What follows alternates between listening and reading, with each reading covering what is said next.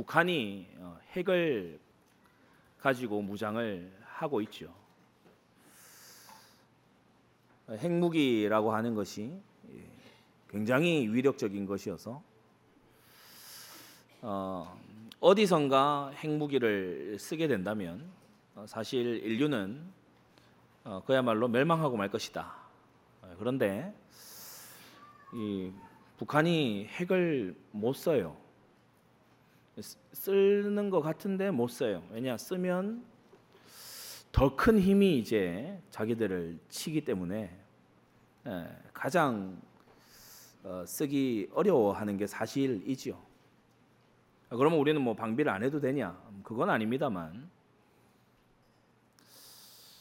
어, 사람이 보면 어, 더큰 힘을 이겨내지 못할 때 그때 이제 망하게 됩니다. 우리 육신도 마찬가지고 국가도 마찬가지고 어, 힘이 있으면 질병을 차고 나갈 텐데 어, 힘이 없으면 이제 질병에 예, 굴복하고 말게 되는 거죠. 그러니까 이른바 이제 힘의 원리입니다. 그러니까 하나님 지으신 세상에 예, 여러 법칙들이 이 힘의 원리를 어, 보여주고 있죠. 아, 여러분 우리가 믿음의 분량 이상으로 복 받으려고 하면 안 됩니다. 그게 지혜예요. 어리석은 사람들을 보면 믿음은 없으면서 응답은 엄청 받기를 원해요. 자녀에게 믿음 준비가 안 돼 있는데 무조건 서울로 보내려 그래요. 얼마나 위험천만한 일인지를 모르고 지금 그렇게 하는 거예요. 죄의 유혹을 이길 힘이 없으면서 부자 되기를 했어요. 그러니까 이게 얼마나 위험천만한 일입니까? 어, 마치 멸망할 게 뻔한데 어, 이 도발하는 거하고 어, 같지요. 어, 이길 힘이 없는 너무 연약한 이런 육체를 가지고서 막이 병이 득실거리는 그런 데를 막 겁모르고 들어간다. 어, 그런 사람들이 말합니다. 죽으려고 작정했구나. 똑같은 게 뭐냐 하면 믿음 없는데 막 나서서 하려고 하는 거예요. 어, 그거요. 어, 굉장히 위험한 겁니다. 그래서 우리 성도님들 정말 지혜 있게 성경 아는 성도로서 기도하실 때에 하나님 믿음의 분량만큼 주옵소서. 그리고 믿음 키워 주옵소서. 여러분 기도하게 되시기 바랍니다. 믿음이란 뭐냐? 그리스도 안에서 모든 것을 다시 보는 것이다.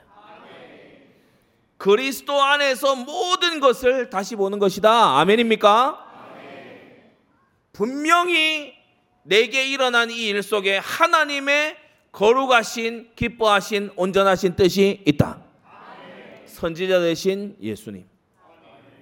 분명히 이 일 속에 나를 거룩하게 하시려는 하나님의 뜻이 있다. 제사장 되시는 예수님. 분명히 이 일을 통해서 하나님은 나를 증인되게 하고 하나님의 통치 아래로 더 나아가게 하시는 것이다. 여러분 선명한 그리스도의 눈을 갖고 다시 보게 되시기 바랍니다. 사람이 내게 어떻게 했다 이거는요 세 번째 네 번째예요. 하나님의 뜻이 분명히 있다. 이것은 분명히 나를 하나님의 형상 닮아가게 하시는 하나님의 그 과정 속에 일어난 일이다. 그리고 뭡니까? 땅 끝까지 이르러 내 증인이 되리라. 그 중이다. 여러분 말씀 통해서 현실을 다시 보는 겁니다.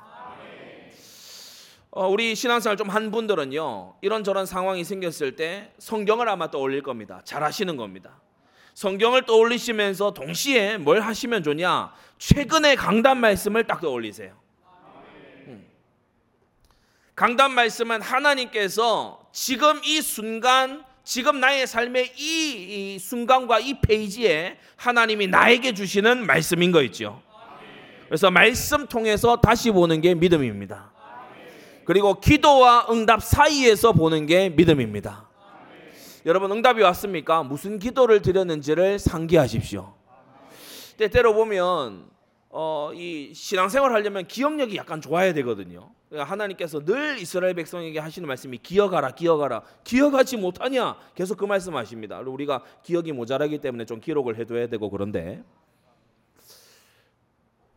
기도를 해, 해가지고 한 5년 뒤에 응답이 왔어요. 그런데 이분이 늘 그 기도를 했고 5년 뒤에 그 그런 그 기도한 대로 응답이 왔어. 그런데 이분이 하는 얘기가 재수 좋았다는 거예요. 재수가 좋았다는 거예요. 그 말을 듣는 제가 재수가 없어요. 아니 기도한 대로 응답이 왔잖아. 그러면 기도했고 하나님 응답하셨다 이래 말해야 됩니다. 어떤 분은요 10년 전에 한 기도가 있는데 그거 이번에 응답받았다고 너무 기뻐하시는데 제가 보고요 야 진짜 제대로 자랐구나 여러분 우리가 이전에 드린 기도를 우리가 기억하고 하나님께 감사해야 될 줄로 압니다 기도와 응답 사이에서 다시 보는 거예요 그리고 믿음이란 뭐냐 하나님이 내게 주신 사명 따라서 보는 것입니다 사명 때문에 하나님께서 연단도 하시죠. 사명 때문에 만남도 주십니다. 사명 때문에 재물도 주십니다. 사명 때문에 남다른 어, 시간과 어, 기회를 주님께서 주기도 하시죠. 그래서 그리스도 안에서 말씀을 통해서 기도와 응답 사이에 서서 사명 따라서 모든 것을 새롭게 보는 거듭난 눈이 믿음이다. 여러분 믿음으로 행하게 되기를 바랍니다. 근데 이 믿음의 눈이 뜨여지지 않은 사람은요 마치 봉사에게 예, 길 안내를 받는 것과 같아서 마치 봉사가 험준한 길을 막 가는 것과 같아서 위험한 일이죠. 그래서 하나님은 우리 자비로우신 하나님은 그 사랑하시는 자들에게요 믿음의 분량대로 응답하시는 하나님입니다. 그래서 응답에 갈급한 게 아니고 믿음에 갈급하시기 바랍니다. 예, 역사를 원하기 전에 믿음을 원해야 돼요. 하나님 내 믿음이 준비되게 해 주옵소서. 여러분 믿음에 합당한 직분을 받아야 돼요. 여러분 가련 유다가 사도가 안 됐다면은 그는 어쩌면 행복하게 살았을 수도 어, 있었을 겁니다. 사울이 왕이 안 되었다면 그는 일반적으로 그냥 어, 아버지 심부름 잘하면서 살 수 있었을 겁니다. 그런데 믿음에 넘치는 직분을 맡아 놓으니까 예, 불행이 되지요. 믿음에 합당한 사명 또 사명에 합당한 믿음 여러분 정말 기도하게 되시기를 바랍니다. 중요한 부분입니다. 오늘 서론의 이 부분 아주 중요한 부분입니다. 믿음이 없으면 믿음이 부족하거나 믿음이 없으면 딴에는 좋은 의도로 해요. 제가 창세기 3장을 가지고 여러 번 말씀드렸죠. 하와가 아담에게 좋은 뜻으로 건넸어요. 같이 하나님 되자고. 하와가 좀 이기적이라면 얼른 혼자 먹고 아담을 부려 먹었을 겁니다. 그런데 하와가 너무 좋은 마음을 가졌어요. 나만 하나님 될 수 있냐? 어? 나만 하나님 될 수 있냐? 아담도 같이 되자. 내 사랑하는 남편도 같이 하자. 좋은 의도였어요. 나름 도와주려고 한 거예요. 나름대로 상황에 맞게 한 거예요. 계산에 맞게, 상황에 맞게 도와주려고 좋은 뜻으로 좋은 의도로 한 거예요. 나름 나쁜 의도가 아니에요. 좋은 의도로 한 거예요. 그런데 큰 해를 끼치게 돼요. 크게 실패할 뿐 아니라 실패하게 만들게 돼요. 오랜 연단의 시기로 들어가게 돼요. 믿음이 없으면 좋은 의도로 했는데 도와주려고 했는데 저는 최근에도 어떤 한 분이요 눈물 지으면서 이 한탄 하는 거예요. 자녀를 서울 수도권에 보냈는데 이 자녀가 이제 이 엇나간 거야. 이 부모의 마음에 너무 이 가슴 아픈 거예요. 말해도 듣지도 않고. 그러니까 딴에는 잘하려고 했어요. 잘하려고 했어요. 도와주려고 한 거예요. 그런데 해가 됐죠.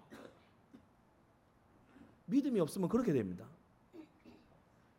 로마서 14장 23절에 믿음으로조차 하지 아니하는 모든 것이 죄다라고 했어요.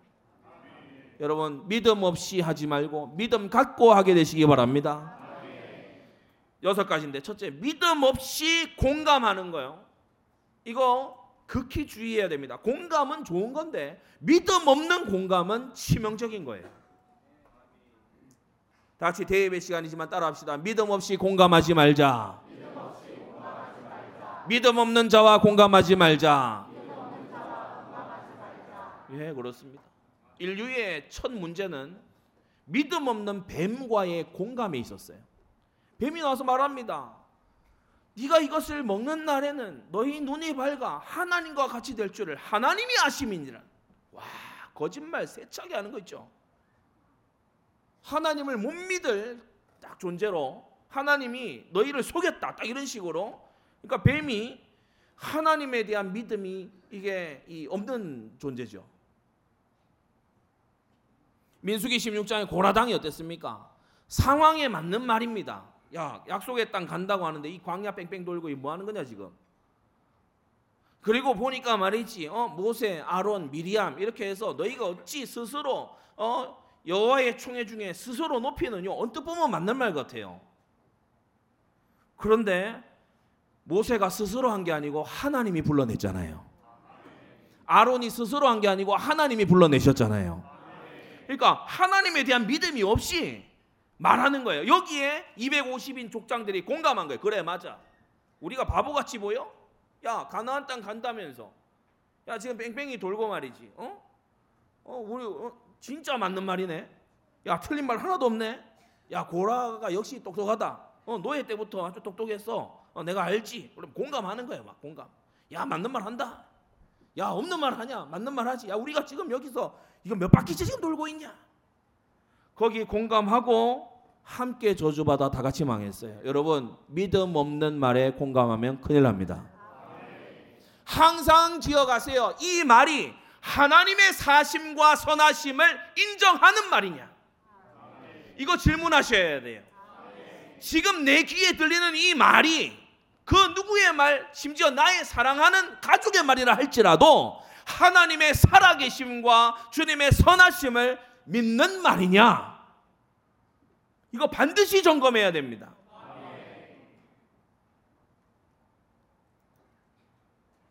둘째, 믿음 없는 계산. 아간이 보니까 희한한 거예요. 여리고 성이 보통 큰 성이 아니잖아요. 그 성에 얼마나 많은 금은 보화가 있었습니까? 얼마나 많은 의복들이 있었고 얼마나 많은 노획물이 있습니까? 다 묻어버리고 다 이 태울 거 태우고 그렇게 하라는 거예요. 아간이 볼 때 이거 계산이 안 맞는 거예요. 이게 계산이 안 맞아. 이거 다 태울 것 같으면 우리는 그럼 이 땅에서 뭐 가지고 살아가야 되겠냐? 아, 통박 굴려 보니까 이거 답이 안 나오는 지금 일을 하는 거예요. 이거 요수아가 지금 뭐 세상 물정을 하나도 모르는 것 같아. 아니 여리고성에서 나온 걸 다 버려버리면은 그럼 우리는 뭐 먹고 살라고? 그러니까 아간이 야 누가 알겠냐 이래가지고 자기 장막 밑에다 묻었어요. 다 모르는데 하나님은 아세요. 이 아간으로 인해서 여수와 휘하 이스라엘의 군대가요 아이성에서 패배합니다. 사람이 쫓겨나 쫓겨 나오고 패하고 죽고 이런 일이 이 아간 이놈 때문에 벌어지게 돼요. 여러분 아간이 결국 어, 이 돌에 맞아 아골골짜기가 되어 죽고 말았지만 만일 그가 살아 있었던들 이스라엘 백성들이 고운 눈으로 봤겠습니까? 자기 가족, 자기 친척 아이성 전투에서 죽었는데 그 이유를 알고 보니까 중간에 삥땅 친 이놈 때문에 그런 거야. 좋은 눈으로 봐줄 리가 없죠. 열왕기하 5장에 가서 보면 게하시가 어떻게 했느냐? 나아만이 와가지고 나아만 장군 아람 군대 나아, 나아만 장군이 와가지고 이 엘리사에게 이제 이 말씀 들은 대로 예, 강물에 들어가서 일곱 번 이렇게 하고 이 문둥병이 나았죠. 이 나아만이 너무 감사한 거예요. 너무 감사해가지고 아, 예물을 받으십시오. 막 우리가 가져온 이, 이 이것 중에서 막 은 몇 달란트만 내가 드리겠습니다. 의복도 드리고 드리겠습니다. 엘리사 안 받겠다. 안 받는 데는 몇 가지 이유가 복합적인 게 있습니다. 대표적인 이유가 뭐냐면 지금 아람 아람 군대가 이스라엘에 굉장히 적대적인 상황인데 예, 지금 이스라엘 백성들이 너무나 궁핍한 상황인데 나만 이걸 받을 수가 없다. 엘리사가 거절했어요. 근데 이 게하시가 보니까 야 이거 엘리사가 너무 세상 물정 모르는 거예요. 그래서 주인 몰래 게하시가 따라갑니다. 수고비 받으려고. 따라갑니다. 그 따라가겠다고 결심하는 내용에 게하시가 보면 내가 여호와의 이름으로 맹세하노니 반드시 받아내리라. 그러면서 게하시가 가요. 가가지고 나아만을 막 멈춰 세웁니다. 그러니까 이 나아만이 야 놀래가지고 무슨 일이냐 그러니까 우리 주인이 엘리사는 모른대. 우리 주인 엘리사가 받겠다 했다. 그래서 어, 이은 한 달란트하고 은한 달란트 같으면은 수억이 넘어가는 그런 금액입니다. 은 한 달란트하고 의복 두 벌하고 의복 두 벌 아주 좋은 그 옷을 두벌 어, 달라. 나만이 그러지 말고 은 두 달란트하고 거기 의복 두 벌을 던져서 내가 주겠다. 내가 우리 사관들하고 같이 다 이렇게 보내주겠다. 그러니까 이 게하씨가 좋잖아요. 하나를 구했는데 둘을 얻었으니까 막 나름 응답이라고 막 그랬을 거 아닙니까? 그래 가가지고 역시나 자기 집에 감춰놨어요. 그리고 뭐 그 다음 날 이제 나오니까 엘리사가 어디 갔다 왔냐? 게하씨 아무 데도 안 갔는데요. 엘리사가 얘기합니다. 네가 말 안장에서 내릴 때 내 영이 거기 함께 있는 걸 몰랐냐? 오, 놀라운 말이에요. 그러면서 뭐라고 하느냐?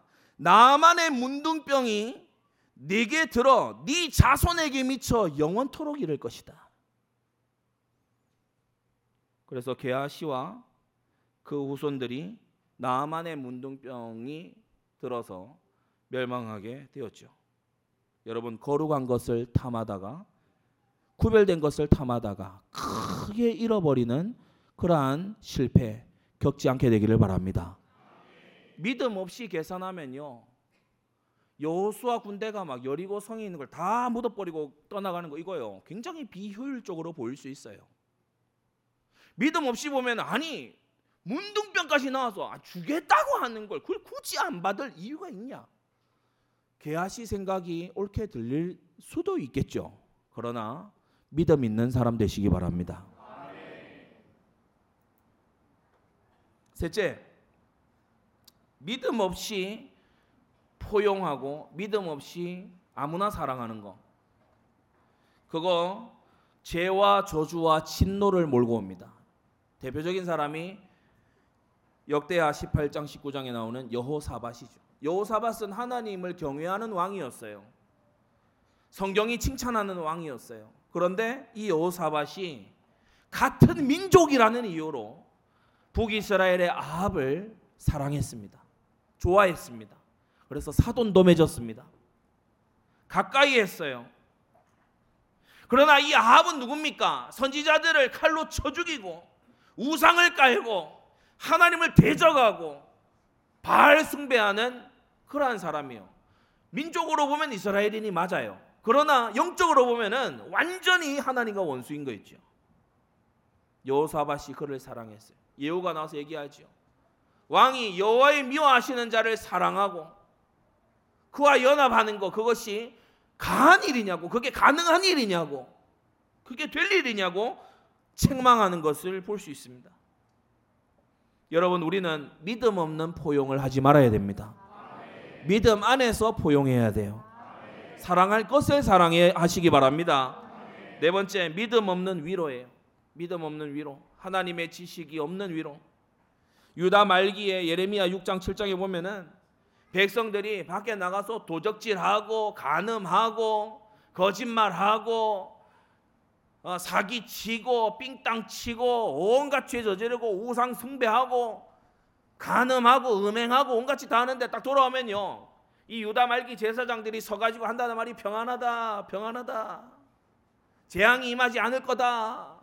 두려워 말아라. 이런 소리나 하고 자빠져 있는 거예요 하나님께서 선지자 예레미야를 통해서요 제사장들이 이처럼 하니 회개의 메시지가 전혀 없으니 어찌 이 세대가 멸망하지 않겠냐라고 하셨어요. 사랑하는 성도 여러분, 심한 죄악에서 돌아서십시오. 죄의 문화에서 돌아서십시오. 죄는 모양이라도 버리게 되기 바랍니다. 음행의 죄에서, 도적질의 유혹에서, 거짓의 유혹에서 여러분 돌아서시기를 바랍니다. 다섯 번째 믿음 없는 노력이에요. 바리새인이 대표적이죠. 자기 의를 세우려고 힘써 하나님의 의에 복종치 아니하였다. 내 열심, 내 의, 내가 이만큼 했다. 그래서 하나님의 은혜인 것을 전혀 생각하지 않는 바리새인. 그래서 자기 힘으로 순종했기 때문에 순종하는 사람들 보면은 막 이방인 개로 보이고 어, 그렇게 교만한 거예요. 그러면서 또 자기가 율법을 어겼다 그러면은 끝없는 낙심 속으로 들어가요. 결국 무슨 증인이 되냐? 불신앙의 증인이 됩니다. 노력의 증인. 제가 우리 청년들에게 한 번씩 그런 얘기를 합니다. 마냥 열심히 하고 기도하지 않고 마냥 열심히 하고 예배도 다 빠지고 이런 청년들을 한 번씩만 얘기합니다. 너 무슨 증인 되려고 그렇게 사냐? 열심히 했더니 되더라. 이거 증인 되려고 그러는 거냐? 열심히 해서 돼도 하나님께 영광이 안 된다 그래서는 여러분 우리는 예배를 사수하면서 말씀 속에 기도 속에 우리는 나아가야 됩니다. 달리기를 달리는 주자가 잘 달려요. 잘 달려. 근데 손에 바통이 없어. 열심히 달려. 그러면 다 불러 세웁니다. 그죠? 어, 가지 마. 불러 세워요. 아, 나 잘 달리고 있는데 왜 자꾸 이렇게 불러 세우냐? 야, 바통 들고 가야 돼. 바통 안 들고 뛰잖아? 무효야. 아마 바통 안 들고 막 뛰는 우리 종교인 체육대회에서 예를 들어서 우리 김현진 집사님 진짜 빠르잖아요. 근데 우리 김현진 집사님이 예를 들어서 순간 막 확가닥 한 거야. 그래가지고 바통 없이 막 뛴다고 생각해봐요. 아마 우리 그 아내분 김태원 사님이 가만 안 있을 겁니다. 집에서 면담을 하겠죠. 제정신이냐고는. 우리가 이어 달리기에서 바통 안 들고 뛰어도요. 난리가 나. 여러분 우리가 인생의 레이스를 할 때 믿음 가지고 가야 됩니다. 노력의 증인, 막 불신앙의 증인 이런 거 우리 되지 말아야 되죠. 여섯 번째, 믿음 없는 생각. 생각들이 모이면 의논이 되죠. 그 의논이 커지면 대세가 됩니다. 믿음 없는 생각, 믿음, 믿음 없는 의논. 이게요, 361을 불러왔어요. 믿음 없이 아담, 하와, 뱀이 착착 의논해서 맞았어요. 그래서 인류의 멸망이 들어왔어요. 믿음 없이 모든 사람들이요, 노아의 말을 거절하기로 일치단결 딱 됐어요. 그래서 홍수 심판이 온 거예요.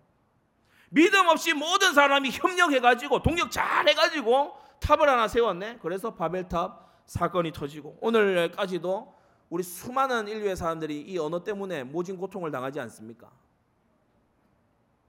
여러분 믿음 없이 생각하면 반드시 틀린 확신에 이르게 됩니다. 틀린 확신 이거 무섭습니다. 틀린 확신을 틀린 생각 정도가 아니고 틀린 확신으로 가버리면 야 이걸요 고쳐주기가 쉽지가 않아요. 우리 성도님들은 어, 좀 예방적 차원에서 여러분이 항상 말씀의 지도 앞에 겸손하시기 바랍니다. 이 겸손한 거는요 많은 걸 예방을 해요. 틀린 확신으로 쫙 가다가도 그 길이 아니야 하면 딱 돌아서는. 어, 그게 얼마나 겸손의 예, 미덕입니까, 그죠? 자, 믿음 행함 없는 믿음과 믿음 없는 행함은 둘이 단짝입니다. 행함 없는 믿음은 야고보서에 따르면 죽은 거잖아요. 그래서 죽은 믿음이기 때문에 믿음 없는 행동이 자꾸 나와요. 행함 없는 믿음은 믿음 없는 행동과 단짝이에요. 둘이 동전의 양면 같아요. 단짝이에요. 믿음의 행함이 자꾸 없으면 그 사람이 안 행하고 살 수 있습니까? 그 행함에 불신앙이 이제 채워요. 그 자리를. 그래서 믿음 없는 행함은 또 어떤 부작용을 낳느냐? 믿음 없이 자꾸 행하잖아요. 그러면 주변 사람들이 야 저렇게 사는 게 정상적인가 보다 라고 생각해서 주변 사람들에게 믿음을 오해를 시켜요.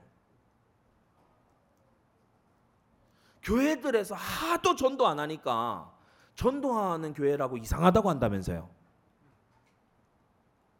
그러니까 믿음 없는 행함이 너무 강하다 보니 우리가 받은 지상 대명령이 전도하라는 건데 우리 예수님께서 부활하시고 우리에게 주신 말씀이 전도하라는 말씀인데 여기에 대해서 아무 생각 없이 교회만 왔다 갔다 하는 게 잘하는 것처럼 오해되어 있잖아요.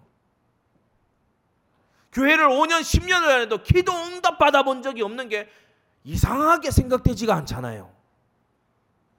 교회를 5년, 10년을 다녀도 복음 전에서 영접시켜 본 일이 없는 게 이상하게 여겨지지가 않잖아요. 믿음 없는 행함. 그건 행함 없는 믿음하고 직결됩니다. 자, 그러면 왜 믿음이 안 자라는가? 네 가지 아주 깊은 뿌리 때문에 그래요. 첫째, 오래된 깊은 불신앙입니다. 어려서부터 가문에 내려오는 것대로 세상이 심어 놓은 것대로 불신앙이 오래됐어요. 불신앙이 오래됐어요.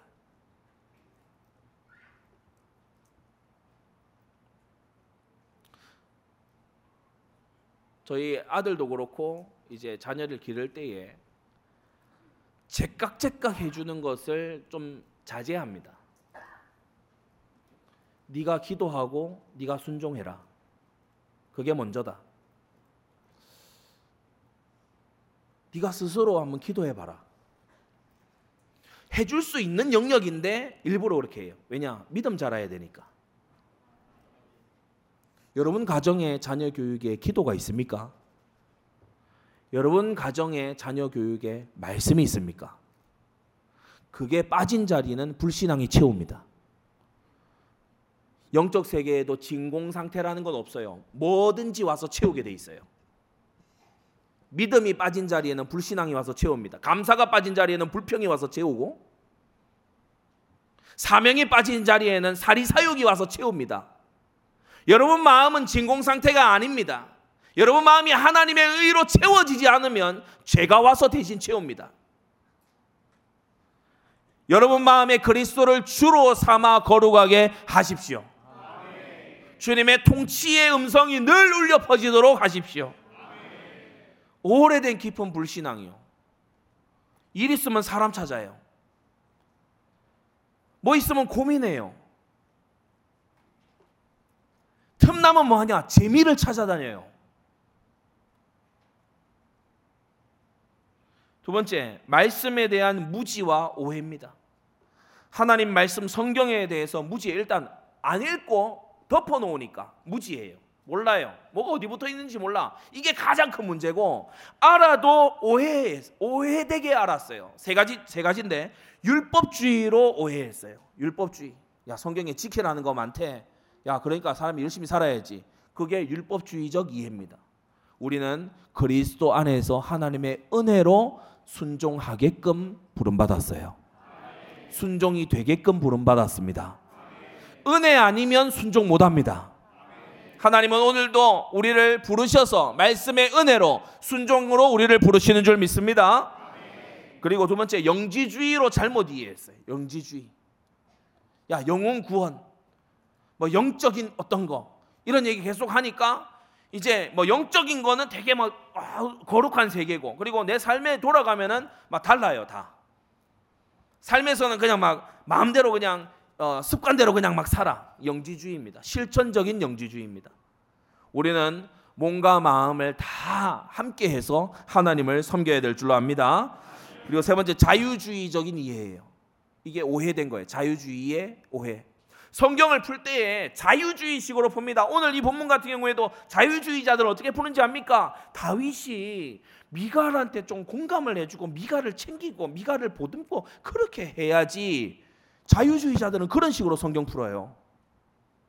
자유주의자들은 인본주의자들이라서 하나님을 근본적으로 안 믿는 자들이라서 하나님의 초자연적인 역사 이거 안 믿는 자들이라서 예수님을 도덕 교사로 여길 뿐 창조주요 죽음을 이기신 구원자요 우리의 영원한 대속자시라는 것을 인정하지 않습니다. 그래서 자유주의 신학의 이 뿌리를 잘못 만나버리면 성경에 대해 삐뚤어진 해석을 하게 되고 성경에 대한 삐뚤어진 해석은 거기서 끝나지 않고 삐뚤 믿음을 정착을 시켜버려요. 그래서 이것이 얼마나 신자의 평생의 해가 되는지 모릅니다. 독버섯이 나는 것과 같아요. 사랑하는 성도 여러분, 성경을 바르게 이해하십시오. 보수 정통 개혁적인 목회자의 강론을 들으십시오. 주께서 부르신 교회의 강단에 여러분이 매달려서 말씀의 꼴을 먹고 믿음이 자라가게 되기를 바랍니다. 세 번째, 왜 믿음이 안 자라냐? 믿음도 가졌고 신앙도 가졌고 말씀도 제대로 선포되고 듣고 있는데 왜 믿음이 안 자라냐? 내가 기도를 안 해요. 기도할 때에 머리에 귀에 이해된 게 가슴과 중심과 영혼 끝으로 내려오게 됩니다. 기도는 말씀을 소화시킵니다. 기, 도는 말씀의 소화제와 같아요. 기도에 게으르면 어떻게 해야 되냐? 나의 말씀이 안 잡혀요. 기도에 게으르면 나의 말씀이 안 잡혀요. 여러분 기도 속에서 나의 말씀 잡게 되기를 바랍니다. 나에게 나타내시는 하나님의 뜻 그거 찾아야 되잖아요. 그 기도로만 찾을 수 있거든요. 여러분 기도에 깨어 있기를 힘쓰라고 성경은 말합니다. 기도에 깨어 있도록 기도하라고 성경은 그렇게까지 말합니다. 왜 그러냐? 기도만이 오직 이 타락한 세상에서 말씀 잡은 기도만이 죄가 없는 천상의 세계와 연결되는 통로기 때문입니다. 거기로부터 양분을 얻어야 돼요. 기도는 모든 신자들의 탯줄과도 같아서 이것이 끊어지면 우리는 아무것도 하나님께 상달할 수도 주님께로부터 받을 수도 없는 것입니다. 네 번째, 하나님의 계획에 대한 무지. 하나님이 무엇을 하실 것이냐? 나의 현장에, 나의 지역에 하나님이 무엇을 하실 것이냐? 그것을 몰라요. 그러다 보니까 엉뚱한 거 몰두하고 있어요. 다른 것에 집착하고 있어요. 엉뚱한 거 다른 거. 지금 오늘 본문에도 미갈이 여호와의 괴가 들어오는데 미갈은 지금 딴 세계에 있습니다. 말씀 듣는 자리에 제일 불행한 사람, 이 자리에 안 있고 마음이 딴 자리가 있는 사람, 제일 불행해요. 하나님의 말씀의 자리에 여러분의 마음을 두세요. 하나님의 임재의 자리에 여러분의 마음을 두시기 바랍니다. 만일 죄악 세상에서 어려서부터 죄성 가지고 계속 살아온 내가 하나님의 말씀과 전혀 충돌도 없고 찔림도 없다면 잘 들으십시오. 여러분은 하나님을 하나님을 예배한다고 하지만 하나님이라고 부르는 여러분의 확장된 자아를 예배할 뿐입니다. 여러분 죄악 세상에서 어려서부터 죄를 익힌 죄성을 가진 나는 의로우신 하나님과 반드시 부딪히는 지점이 있게 돼 있어요. 반드시 부딪히는 지점이 있게 돼 있습니다. 말씀을 듣고 찔림이 있어야 될 줄로 압니다. 성화란 뭡니까? 진리와 나 자신을 비교해서 나를 진리에 맞추는 바르게 하는 것이 지속 반복되는 과정 이게 성화입니다. 말씀에 나를 맞추어가는 지난한 과정이에요. 제가 어떤 분이 그 얘기했어요. 성화가 얼마나 어려운 건지 안다면 당신은 성화되고 있는 중이다. 성화는 쉬운 게 아니다. 하나님의 은혜 안에 있을 때 비로소 쉽게 약간 느껴질지 몰라도 우리의 일평생의 성화는 쉬운 게 아니다. 주님은 뭐라고까지 하셨죠? 너희가 죄와 피 흘리기까지 싸우기를 겁내는구나. 이제 피 흘리기까지 싸워라. 믿음의 선한 싸움을 싸우라. 하나님의 전신갑주를 취하라. 왜냐? 이건 싸움이기 때문에. 이건 전투기 때문에 그러하다는 거예요. 성경보다 더 깊게 박힌 거 빼내야 됩니다. 교훈과 책망과 바르게 함과 의로 교육함으로 마음과 생각을 고쳐야 됩니다. 누구의 마음과 생각이요? 나의 마음과 생각이요. 오늘 이 자리에 예배에 나온 나의 저와 여러분들의 마음과 생각이 고쳐져야 됩니다. 세 가지로 말씀을 받습니다. 첫째, 믿음 없는 미갈. 작은 첫째로 그녀의 처지는 그녀가 걸어온 길을 돌아보면 인간적으로 공감될 만합니다. 창가의 여인 미갈 공감될 만합니다. 슬픈 드라마의 여주인공과 같아요. 공감될 만합니다. 어릴 적 미갈은 다윗을 사랑했습니다. 사울이 이걸 알아챘다고 했어요. 미갈이 다윗을 사랑했어요. 사무엘상 18장에 보면 다윗도 매우 적극적이어서 블레셋 사람의 양피 100을 베어다가 갖다 주는 자 내가 미갈을 딸을 주겠다. 그렇게 했을 때 다윗이 기한이 차지 못하여서 다 완료해서 갖다 줬다고 했어요. 그것도 두 배로. 다윗도 적극적이었어요.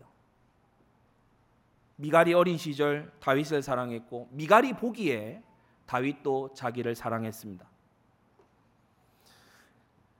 그래서 그녀는 암살의 위험으로부터 이 다윗을 구해줬어요. 아버지에게 혼날 것을 알지만 아버지가 불같이 화를 낼 것을 알지만 다윗을 도망치게 해줬고 구해준 사람이 다름 아닌 이 미갈이었습니다. 그러나 이 미갈에게 들려온 소식은 다윗이 도피 중에 다른 두 여인을 아내로 맞이했다는 소식이었어요. 바로 아비가일과 아히노암이었죠. 미갈 자신은 부친 사울에 의해서 발디라고 하는 사람에게 다윗에 비해서 너무나 보잘것없는 발디라고 하는 사람에게 넘겨졌어요.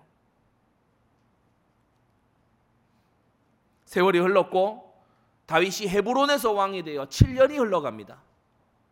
그동안 1년, 2년, 3년이 지나가고 4년이 지나가는 그 시간 동안 다윗이 미가를 찾았다는 기록이 없어요. 헤브론에서 왕이 되었고 유다의 왕이 되었다는 소식을 들었지만 미갈 자신을 찾지 않았습니다. 그러다가 아브넬 장군이 귀순하는 그 협상 테이블에서 이 미갈의 이름을 다윗이 얘기해서 미갈을 강제적으로 다윗의 신영에 넘겨주게 됩니다. 다윗이 왕이 되자마자 자기를 찾은 게 아니고 아브넬과의 협상, 그 정치적인 협상 테이블에서 자기를 협상 카드의 하나로 사용했다는 거. 그리 유쾌한 일은 아니었을 겁니다. 부친 사울도 자기를 정치적 목적 때문에 다윗에게도 줬다가 발디에게도 줬다가 이렇게 했죠. 남편 다윗은 자기가 사랑했지만 다른 여인을 취해서 아내를 삼고 또 다윗 다윗이 왕이 된 이후에 자기를 서둘러 찾지도 않았습니다. 남동생 이스보셋도 이 협상이 됐다는 얘기를 듣자마자 발디와 잘 살고 있는 이 미가를 뺏어서 다윗 진영으로 보내버렸어요. 제가 볼 때 이 미갈은 오늘날 살았으면 아마 어, 아주 적극적인 페미니스트가 됐을 거예요. 이놈의 남자들, 어? 자기 아버지, 자기 남편, 자기 남동생, 자신을 정치적으로 이용할 뿐이에요. 자신의 행복을 바라지 않아요. 10년 넘게 함께 살았던 이 발디 혹은 발디 엘만이 그녀를 지극히 사랑해서 먼 거리를 울면서 따라왔다고 했어요. 그래서 우리가 가만히 보면 비운의 여인, 굉장히 공감될 만한 불쌍한 그러면서 만일 미갈의 옆에 누가 서 있다면 하, 왕이 그러실 수가 있습니까? 이렇게 왔다면 좀 같이 시간을 보내고 하시 맨날 거기 뭐뭐 뭐 무슨 국가인가 뭔가 그거 세운다고 다니고 부인이 돌아왔을 때는 그렇게 기뻐하는 것 같지도 않던데 언약계 들어온다고 막 춤추고 왕비님 제가 볼 때도 좀 너무하네요. 그렇게 얘기할 수 있었겠죠. 오늘날 만일 미갈이 눈물을 훔치면서 창가에 서 있다면 많은 사람들이 위로하려고 하고 공감해 주려고 하고 어쩌면 함께 다윗을 뒷담화를 하고 그녀의 처지를 볼 때에 화내는 게 당연해라고 얘기하겠죠. 많은 사람들이 그러지 않겠습니까? 그러나 성경의 평가는 다릅니다. 믿음 없는 공감에서 벗어나십시오. 둘째, 하나님을 믿지 않은 미갈의 불행입니다. 이 미갈은 불행해요. 그런데 하나님을 믿지 않아 불행해요. 길보아에서 부친과 형제들이 일시에 몰살당하고요. 이스보셋 동생 이스보셋 암살당했지요. 그리고 발디와 이별했지요. 슬픈 일이 맞습니다. 그런데 이렇게 홀로 어려울 때에 그녀가 하나님을 찾았다는 기록이 없어요. 이 사무엘 상하에 남편을 잃은 자는 비단 미갈만이 아닙니다. 그 앞서 나온 아비가일도 있었어요. 아비가일은 심지어 남편 나발이 죽었어요. 그런데 이 아비가일이 보세요. 하나님을 믿고 신앙하고 다윗 왕에게 조언을 하고 믿음의 동력자가 되는 것을 볼 수 있죠. 미갈은 홀로 어려운 때에 하나님을 찾지 않았습니다. 하나님을 의지하지도 않았고 하나님의 뜻이 무엇인가 묻지도 않았습니다. 제사장들이 함께 있고 하나님의 사람들이 있는 예루살렘에 와 있으면서도 그녀는 하나님의 뜻을 찾거나 묻지 않았어요. 그 옛날 한나는 너무 불량한 엘리 제사장 앞에서도 하나님의 뜻을 찾았는데 이 미갈은 하나님의 뜻을 찾는 여인이 아니었어요. 그녀는 쓸쓸함에 젖어들었어요. 비참함을 곱씹었어요. 스스로 신세를 한탄했어요. 그게 다 묻어 나오지 않습니까? 이 미갈의 말에 다 묻어 나옵니다. 쓴 마음이 가득해요. 우울함에, 원망에, 불만 어린 것에, 낙심에 완전히 사로잡힌 겁니다. 사랑하는 성도 여러분, 그리스도 예수 안에 근원적인 기쁨을 유지하시기 바랍니다. 그래서 미갈은요, 요나단 같은 언약적인 희생 못해요. 자기 오빠 요나단 같이 그는 흥하여야 되겠고 나는 쇠하여야 되리라 라는 요나단의 이 중심 그건요 미갈이 흉내도 못 내요. 내 처지가 어떠한 게 무슨 상관이냐? 하나님의 나라가 세워져야지. 미갈은 그런 수준의 사람이 아니에요. 아비가일 같은 신앙적 조언 남편에게 해줄 수 없는 사람이에요. 자기 감정에 충실한 사람이에요 자기 처지에 몰두하고 있는 사람이에요 자기 감정에 중독된 사람이에요. 겉으로는 예루살렘의 왕비이지만 속으로는 불신앙이 충만한 미갈입니다. 자, 큰 두 번째. 이와 반대로 믿음 있는 다윗을 보세요. 이 믿음 있는 다윗이요. 인간이라서 실수도 하고 과오도 저지르고 여러 가지 허물이 있는 사람이지만 작은 첫째로 계속해서 자신을 고쳐온 다윗입니다. 여러분 믿음의 사람은요 후퇴하지 않고 전진합니다. 자신을 계속해서 고쳐 나갑니다. 사무엘상 22장에요. 모압으로 도피했어요. 자기 외증조모의 땅 아닙니까? 모압으로 도피했어요. 모압 사람들도 환영해 줬어요. 모압 왕이 막 맞이를 해줬어요. 선지자 가시 와서 말합니다. 유다 땅으로 돌아가라. 군말 않고 돌아가요. 순종하기로 마음을 고쳐 먹었어요. 상황 따라가지 않고 말씀 따라가기로 자기를 고쳤어요. 있는 자리부터 고쳤어요. 24장에도 엥게드의 굴에서 사울을 만났죠. 다윗이 칼을 뽑았어요. 옷자락을 뱉다고 했지요. 이것으로 나중에 마음을 아파했다고 했는데 그 마음 아파한 것을 볼 때에 순간 다윗도 분노한 것을 알 수 있습니다. 그러나 마음을 고쳐 먹었어요.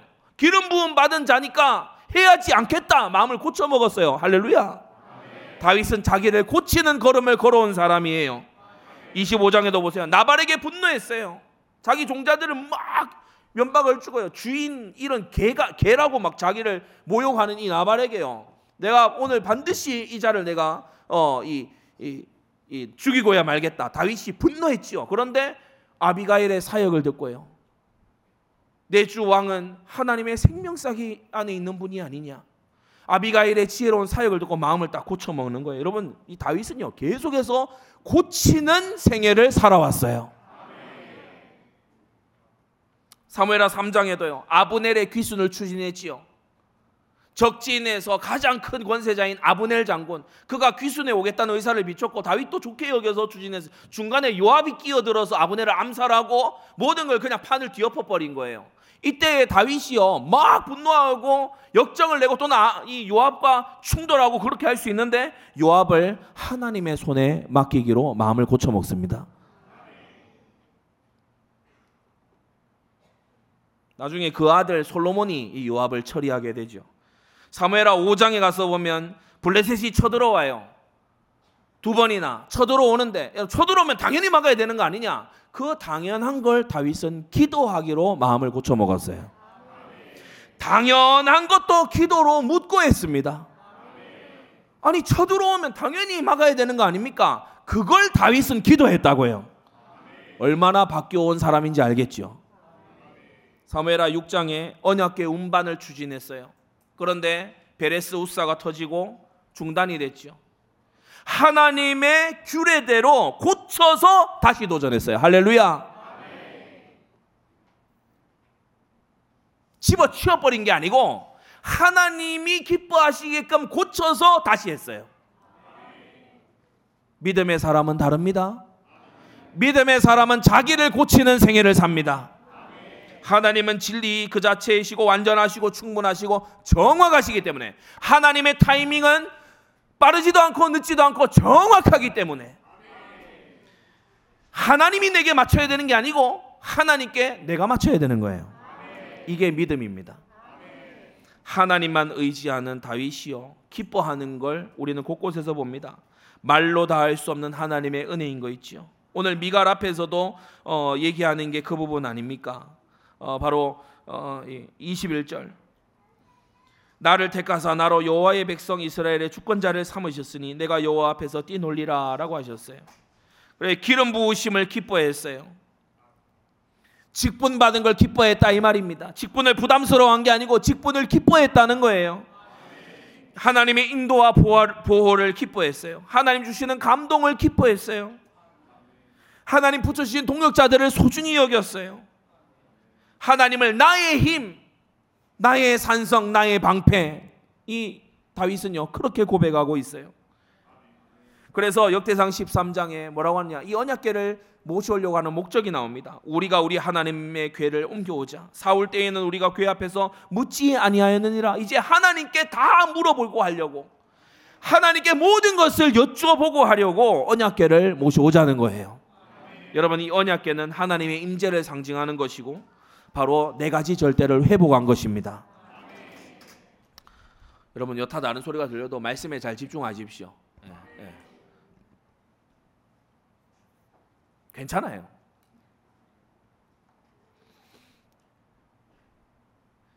다윗의 삼 비전이 있죠. 말씀 천하를 이루고 언약 국가, 신정 국가를 이루고 선정 건축을 한다. 이 모든 세 가지 일의 시작이 뭐냐? 핵심적인 시작이 뭐냐? 언약궤입니다. 이 언약궤가 네 가지 요소가 있, 다고 어, 예전에 설명드린 적이 있어요. 속죄소, 피 뿌린 법궤의 뚜껑. 속죄소, 복음을 의미하죠.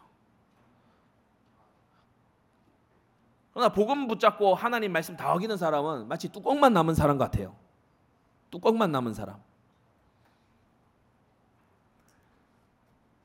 복음 없이 말씀 막 바리새인들 뚜껑 열리게 하는 사람이에요.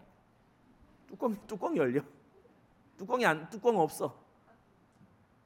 속죄소 그리고 그 안에 말씀 그리고 그 안에 기도의 응답으로 하나님 주신 만나 그 안에 주님께서 사명 주신 아론의 쌍난 지팡이 여러분 복음과 말씀과 기도와 사명의 총 총체가 바로 이 언약궤인 것입니다. 이 언약궤를 이렇게 이제 도성으로 드릴 때에 우리 사무엘기에는 그 찬양이 다 안 나옵니다. 그런데 역대상 16장에 보면 부른 찬양이 나오거든요. 우리가 왜 어, 문들아 머리 들어라, 그죠? 예. 만방의 모든 신은 헛것이다. 여호와는 하늘을 지으셨다. 이 유명한 그 찬송이 있잖아요. 그 찬양이 바로 언약궤가 예루살렘 성에 들어올 때 부른 찬양입니다. 그 찬양 중에 가장 좀이 어, 시작 첫, 첫 부분이 다윗이 작사해 가지고 부르라고 한 찬양이거든요. 그 첫 부분이 뭐냐면 너희는 여호와께 감사하며 그 이름을 불러 아뢰며 그 행사를 만민 중에 알게 할지어다. 세계복음화. 만민 중에 알게 할지어다. 그래서요 이 예루살렘 도성에 들이면서 언약궤가 들어올 때 다윗이 이 노래를 부르게 시켰는데 예? 이 찬양 대장들에게 이 예, 노래를 불러서 시, 켰는데 많이 나오는 내용이 뭐냐면 만방에 알게 하고 만민에게 알게 해라.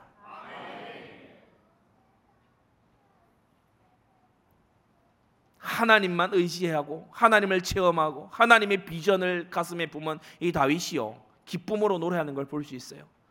자 마지막 세 번째 이렇게 하나님 안에 있는 이 다윗을 믿음 없는 미갈은 업신여기고 비웃었습니다. 여호와 앞에서 다윗이 뛰놀며 춤추었다고 했지요. 언약궤가 왕도에 입성했어요. 언약궤가 국가의 수도에 예비된 그곳에 들어오고 있어요. 이걸 무엇으로 표현할 수 있겠습니까? 지상에 하나님의 보좌를 베푸셨다고 말할 수 있겠죠.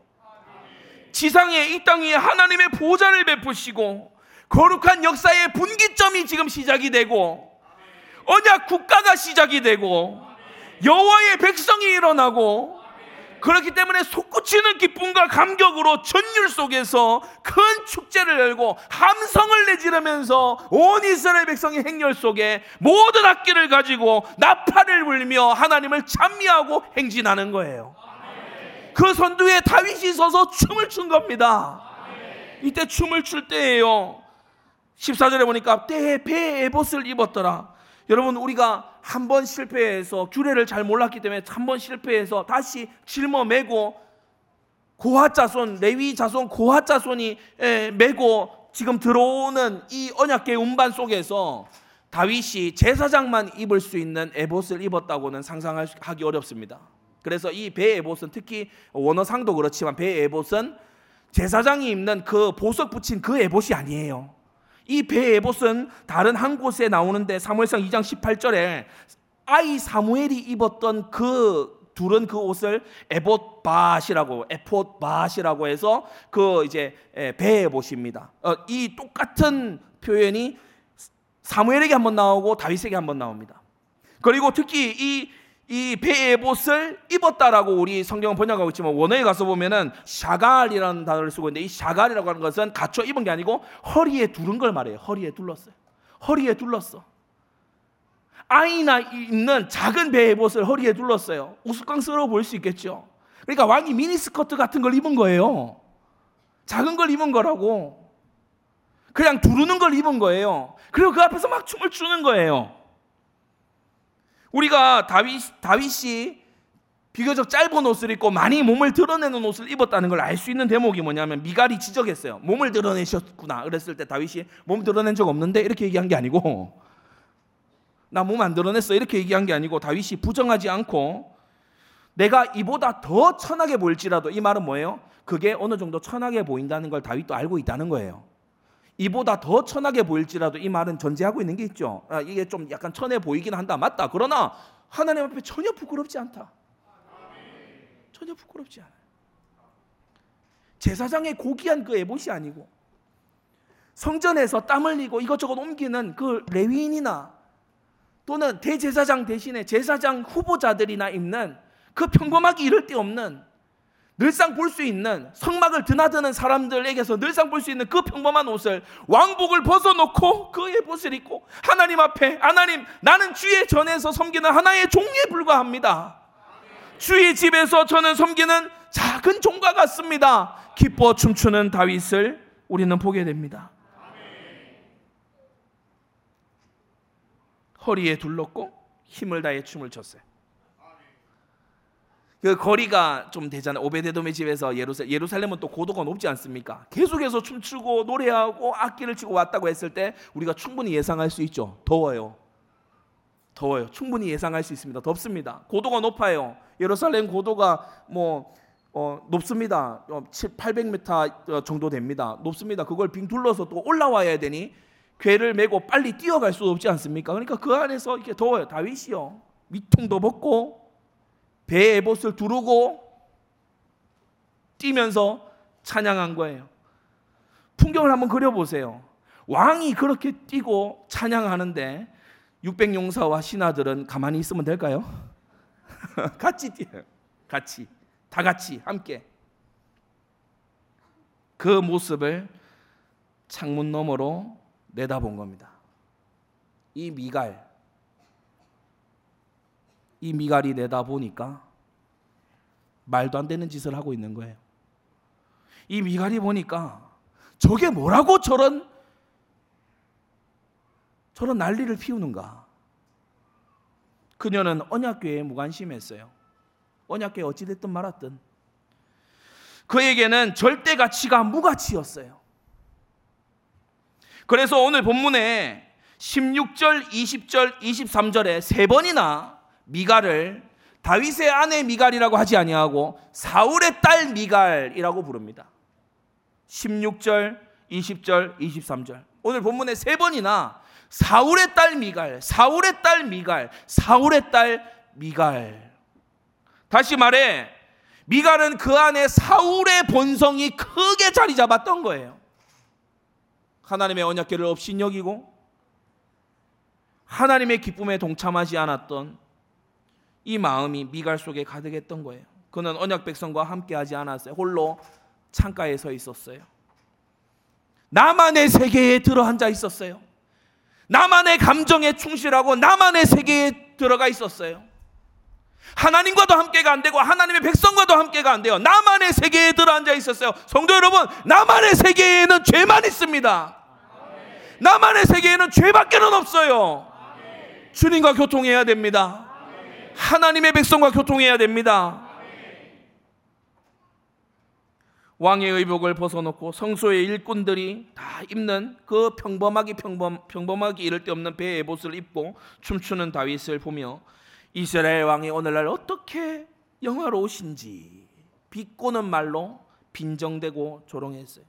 그 신복의 계집종의 눈 앞에서 그러니까 사람의 눈만 철저하게 의식하는 거예요.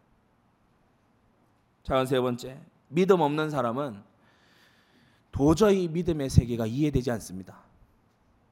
믿음 없는 사람에게 아무리 설명을 해도 이 세계는 이해되는 세계가 아니에요.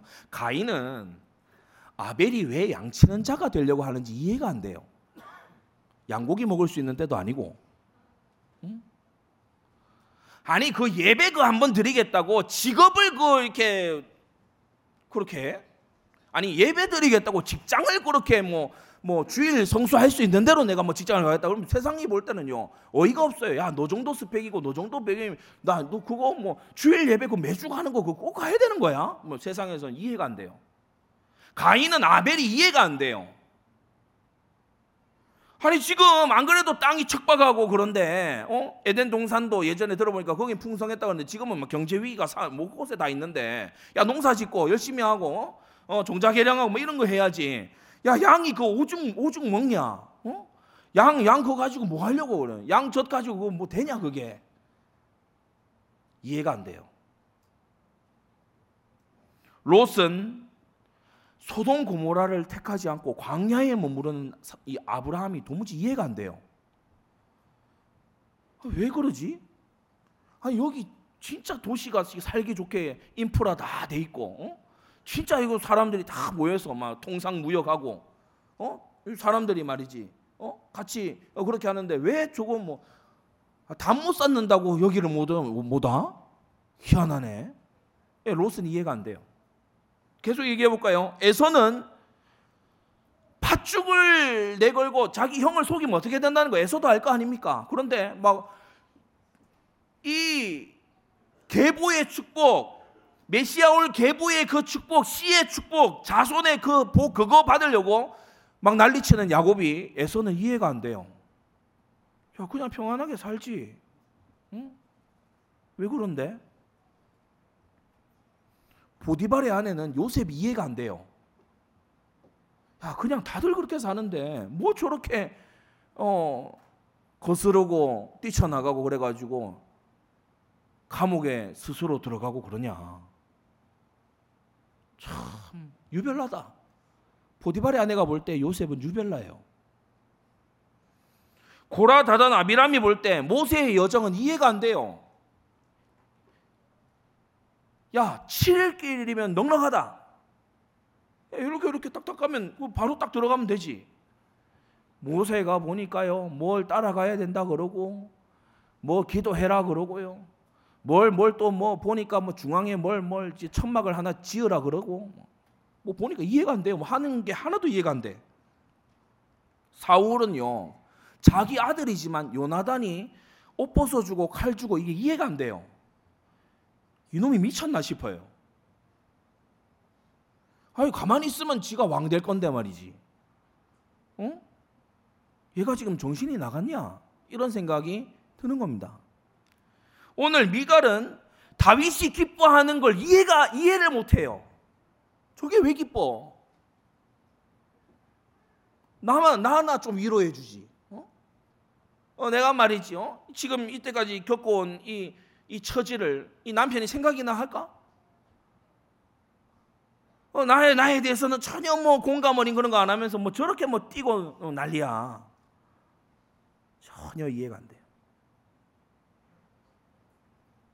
결론입니다. 그리스도인이 누구냐? 그리스도가 아니면 이해되지 않는 사람이 그리스도인입니다. 요한일서 3장 세상이 우리를 알지 못하면 그를 알지 못함이라고 했어요. 세상이 제일 가치 있다고 하는 게 우리는 배설물입니다. 세상이 지혜롭다고 하는 걸 우리는 어리석다고 봅니다. 세상의 쾌락을 우리는 헛된 것이라고 말합니다. 또 반대로 고린도전서 1장 18절 십자가의 도가 멸망하는 그들에게 미련한 것이고 구원함을 얻는 우리에게는 하나님의 능력입니다. 지금도 그리고 앞으로도 믿음 없는 자는 믿음 있는 자를 없인 여길 것이니 여러분 기쁨으로 없인 여김을 받으시고 의를 위하여 핍박을 받는 놀라운 축복이 있게 되기를 주 예수님의 이름으로 축원합니다. 기도하겠습니다. 거룩하신 아버지 하나님 은혜를 감사합니다. 오늘 다윗을 없인 여긴 미가를 함께 보며 우리가 믿음의 세계와 믿음 없는 세계가 어찌나 다른 것인지 보게 하심을 감사를 드립니다. 우리 모든 사랑하는 성도들 믿음의 세계에 살게 하여 주시옵시고 믿음 없는 세계에 살지 아니하도록 은혜 베풀어 주시옵소서. 예수님의 이름으로 기도드리옵나이다. 아멘.